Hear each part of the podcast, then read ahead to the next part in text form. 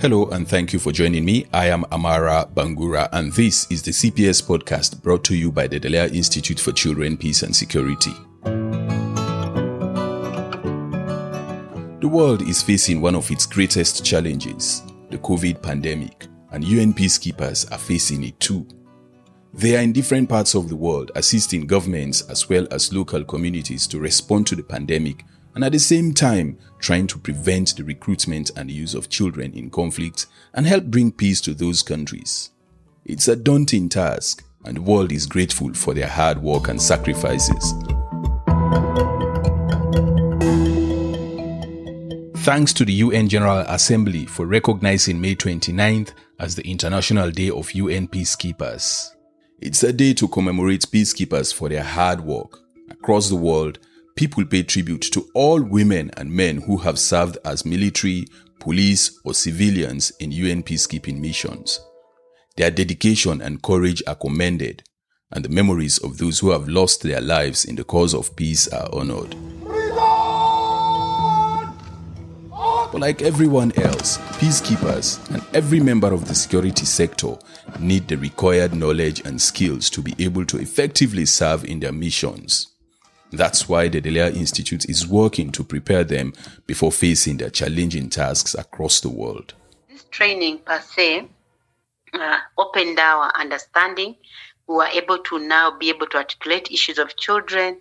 We were able to bring to the attention of our leaders that look here, children an important part. We must be able to front them in planning, in participation, such that we understand who they are and what they need to go through and what they should not go through. That's Major Jacqueline Nyakayenzi in Uganda. We'll hear more from Major Nyakayenzi later to tell us how that training helped her during her peacekeeping mission in Somalia. We also have Captain Asayu in South Sudan, who just completed the Dallaire Institute training of trainers course in South Sudan. It's really very good. Yeah, and he's someone who is when he's facilitating. I think I agree with Vicky. Nobody would sleep because he knows how to make it fun and interesting. So good job, congratulations. Well, all these trainings are embedded within the Vancouver Principles on the prevention of the recruitment and use of child soldiers. And so things will be so much better for members of the security sector if countries endorse and implement them. The Dallaire Institute's Director of Policy, Advocacy and Communications, Anthony DiCarlo, who is also a former peacekeeper, will be here to tell us more about that. This is a CPS podcast brought to you by the Dallaire Institute for Children, Peace and Security a global leader that is working to end the use of children in conflict. First, we begin with Major Jacqueline Nyakayenzi, one of the first officers trained by the Dallaire Institute in Uganda before she was deployed to Somalia to work with the African Union Mission, or AMISOM. We reached her in Uganda to talk about the Dallaire Institute's training she received and how it helped her during her mission in Somalia. Yes, uh, in 2015, uh, we had a train of trainers with the Dallaire Initiative, and I was one of the trainees.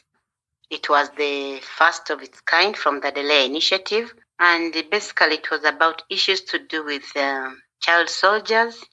And of course, uh, we learned a lot. There was a lot of experience sharing uh, from colleagues who had participated in the war where children were involved who were being abducted. To be more specific, uh, the training was really relevant and uh, it brought on board uh, many officers from different uh, spectrums and were able to share experiences, were able to share the knowledge, and also uh, for me, the catchword is that children are important and they must be brought uh, to the attention of the topmost agenda, uh, specifically on issues of security. Uh, I learned that when we put children on the security again agenda, basing on the the way children behave, they are the future generation. That's the first thing. And when we target children, then we are targeting a generation.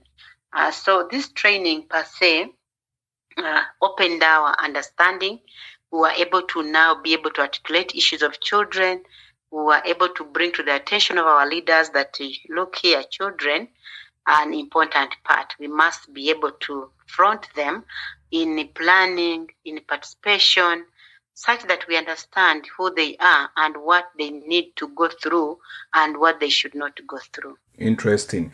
And and since then you've been on to various peacekeeping missions, right? You've been to Somalia, for example. Um, can you t- share with us uh, your experience in Somalia? What was it like? Uh, yes, I participated in the peacekeeping mission, and that is the AMISOM. Uh, I've been to Somalia two times. Uh, in the first one, I went in 2013, uh, where I was deployed as the CIMIC officer. And uh, as a CIMIC officer, basically your role is to interact with the civil population. And when I talk about interacting with the civil population, uh, this is where you go deep into the communities to engage the community leaders, uh, engage the women, because we realize that in Somalia, my experience in Somalia is that uh, mm. most families are women led. Why? Because mm-hmm. uh, the men have joined the Al Shabaab, and uh, most of them they are doing activities of the Al Shabaab. And you find a family has been left either with the woman alone or with children. And sometimes the children are also forced to join the Al Shabaab because they are looking for a way of surviving. Uh, two, they are being used as spies to come and spy on the AMISOM forces uh, you find children are being sent to the AMISOM camps in pretext mm-hmm. that they are coming to beg around. So the children, you'll find them on the fences asking things like gift, gifty, mom, so, mom, gift, gift, gift, gift. So mainly they were so, used as spies. Children were used as spies. Mm. Others would be used as suicide bombers because they are being indoctrinated.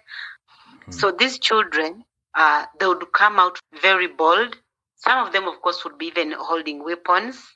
But others who are used as spies, they would come around asking for food because they would be like they are looking for food as they study your patterns within your camp.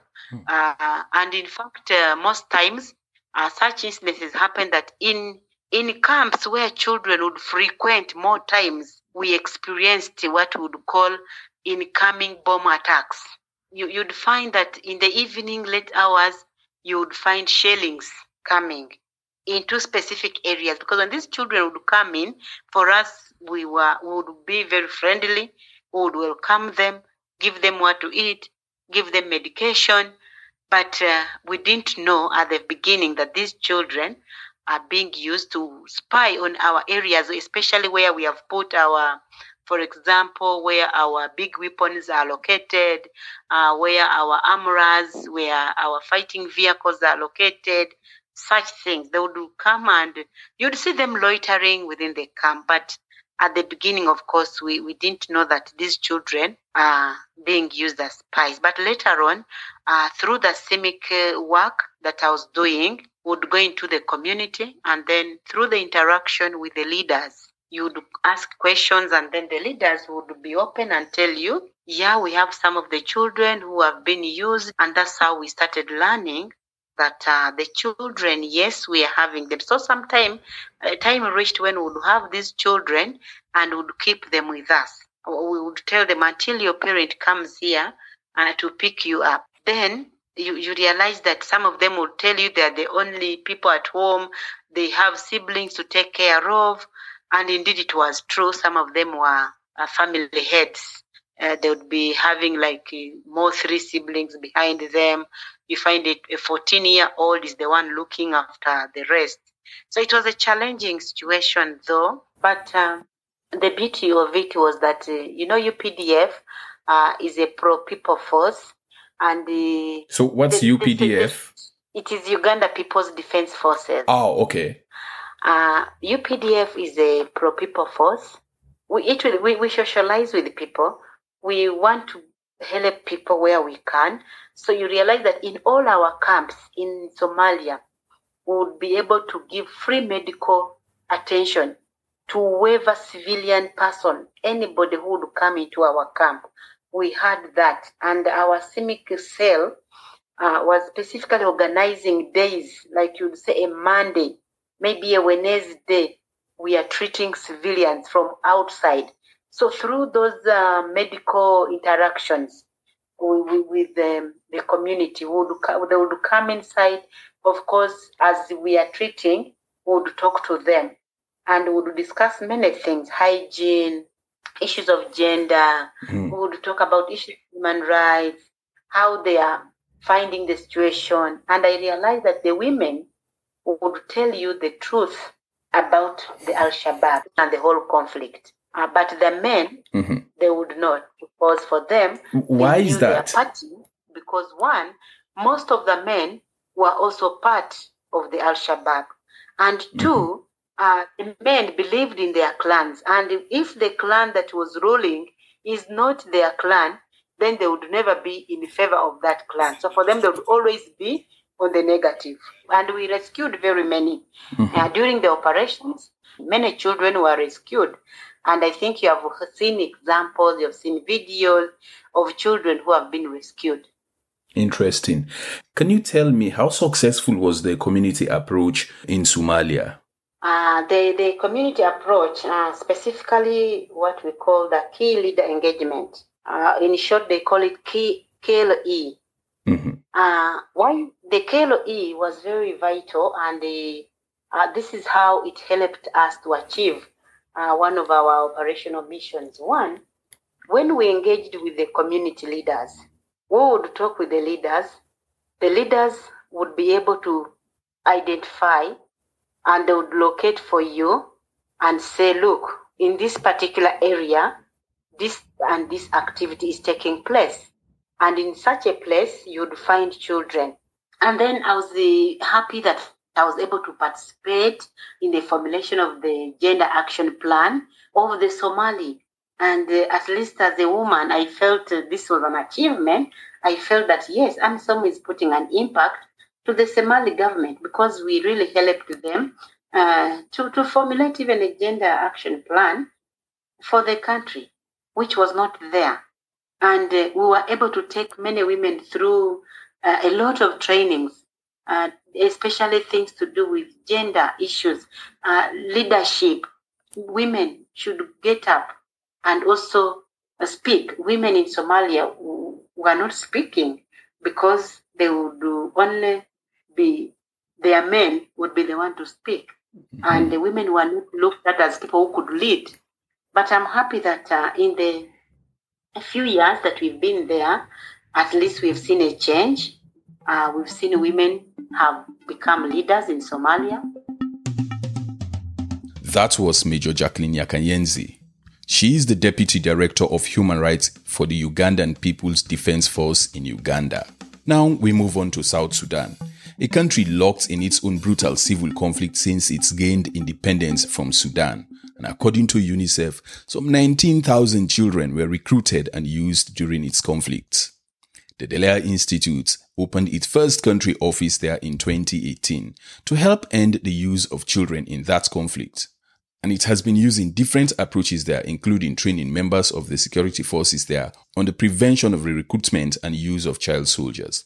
Captain Tidi Asayo is one of our latest graduates. He's excited about the training, but says Trainings like the one he has just benefited from should be extended even to senior commanders. Uh, this training that we have done is going to help us a lot.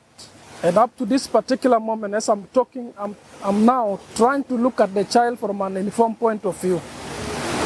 And this issue of recruitment of, of children in the forces, uh, the child soldiers, is not actually in place.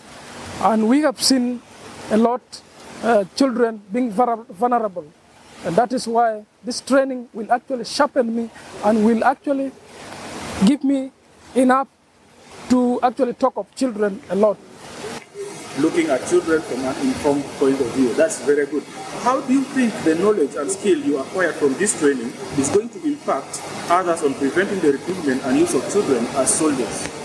Uh, as we have already been trained and we have completed the training, the TOT, we are going to remain as the custodians or the ambassadors of, of this training to go and impact this knowledge into the others, those who have not attended this training, to go and actually preach to them and tell to them the importance of this training and the importance of avoiding children not to associate with the army. Children are early warning indicators. When children are being recruited in the army, then let us know that that particular conflict is going to be taking a long time or a long period of time. That is why there has to be early warning. Then the second point is that when children are being recruited, then they, all the other children will automatically be suspected. They will become targeted by the army, and meanwhile, others are not really child soldiers. And then the second reason is that children are our future. When they are being recruited, then that is going that is not going to be good. One of the target group that I will have to talk about are the really are really the commanders. The commanders of all the regular forces, of all the South Sudanese forces, and even the NCOs and men, if we are to be given opportunity to go and teach them or actually uh, tell, tell them about the importance of not recruiting children, as we have actually uh, being trained, I'm quite sure that this training is going to be extended to them so that all the entire forces will be involved in this knowledge. As we know that there are forces around us, all the forces across the country have no knowledge about this, uh, this training. And therefore, it will be very important if they could train other more people so that to increase and so that the work will be, make, will be made uh, uh, very good for them to help us. Thank you very much, Captain. That was Captain Tidi Asayu speaking to South Sudan journalist Taban Juma. In case you are just joining us, this is the CPS podcast brought to you by the Dallaire Institute for Children, Peace and Security, a global leader that is working to end the use of children in conflict. I am Amara Bangura. Today, we are looking at the Dallaire Institute security sector approach to ending the recruitment and use of child soldiers. And earlier, you heard Major Jacqueline Nyakayenzi, who says a community approach during their mission in Somalia helped them learn about how the Al Shabaab militant group was using children. Captain Tidi Asayo in South Sudan says he'll now look at children from an informed point of view, but hopes that more officers will be trained as well.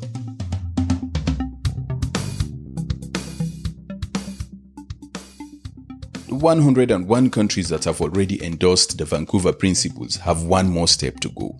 That is to implement them. The benefit is double.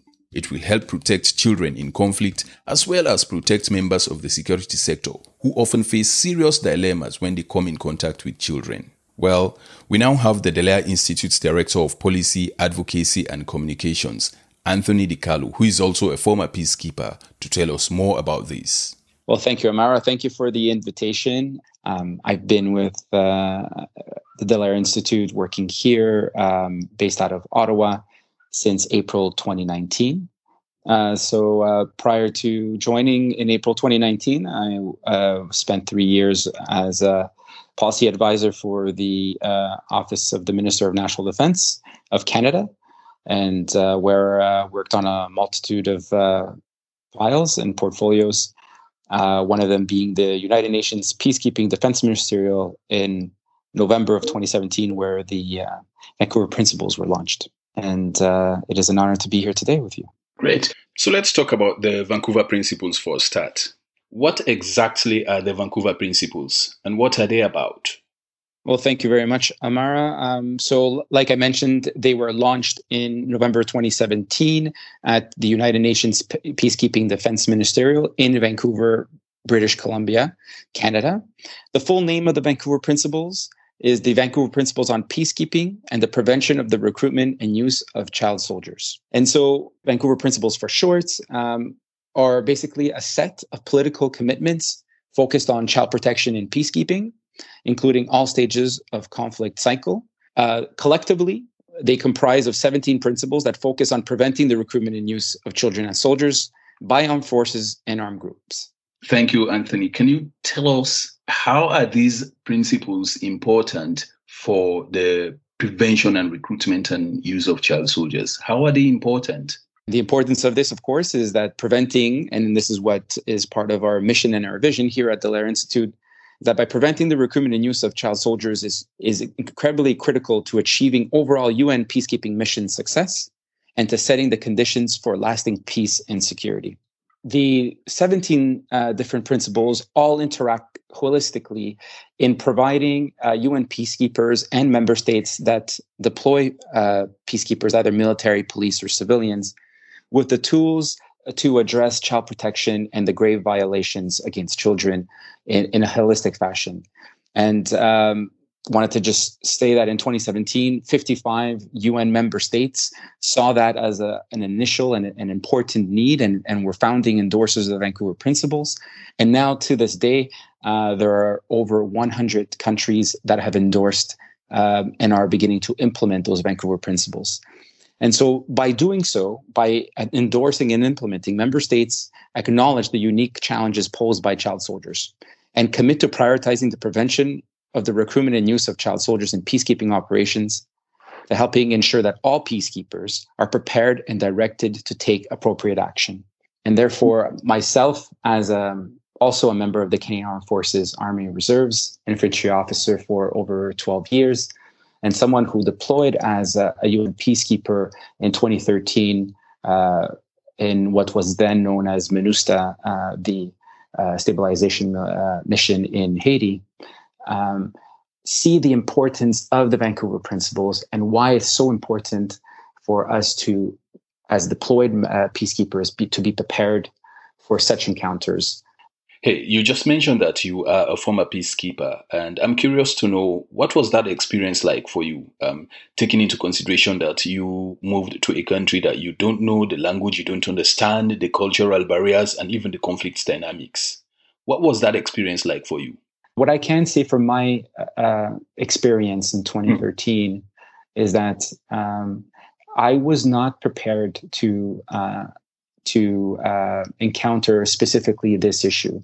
Uh, as from a UN peacekeeping uh, uh, mission per se, one that was very familiar with the realities of Haiti due to my upbringing in in uh, Montreal, Canada, and, and a large diaspora, Haitian diaspora, located there off. Um, off the onsuits of of, of the 2010 earthquake that ravaged the impoverished country already, um, coming in 2013 uh, as a peacekeeper, I was I was uh, aware of these certain vulnerability factors of uh, of children, but never making that direct link as a peacekeeper on what that would mean from their recruitment and use in in uh, in armed uh, forces or uh, or armed groups.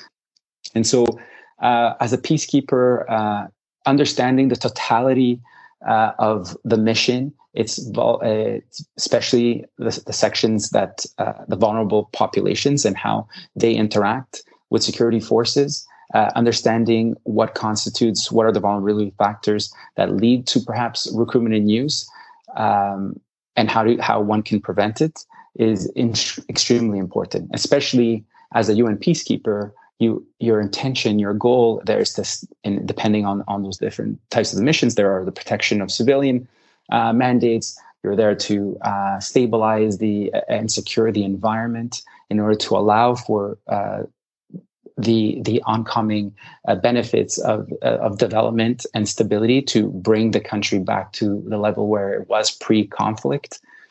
Okay, but now that you have the Vancouver principles, you understand them, you've read every bit of them.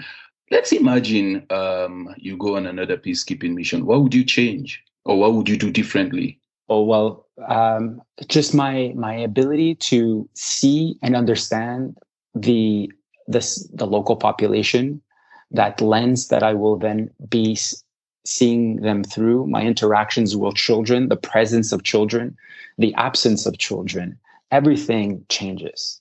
The training that I've gone through through uh, with the Dallaire Institute, but of course, ever since the implementation, the launch and the implementation of the Vancouver Principles, has brought uh, a certain sense of uh, of importance uh, on on this work uh, from a peacekeeping perspective. I would um, start looking at um, where children are congregating, uh, where are they not, uh, where is the possibility of recruitment uh, more dire within uh, an assessment, be it from a, a, village assessment or be it from um, you know a city's assessment or a sector or a neighborhood's assessment. Uh, who are the the actors that are involved there? The type of information that we're collecting uh, as well and observing, be it from specifically not holistically talking about children, and looking at the realities of boys and girls in in in those dynamics mm-hmm. uh, in in in that host country and in that specific area of operation. And so there are so many things that have completely changed my mind and my way of seeing things that were not present before. All right, Anthony, thank you so very much. Thank you, Amara. Thank you for this day. And that's it for today's edition of CPS Podcast. We will be back again next month with another edition to learn more about the Dallaire Institute's prevention approach to child protection.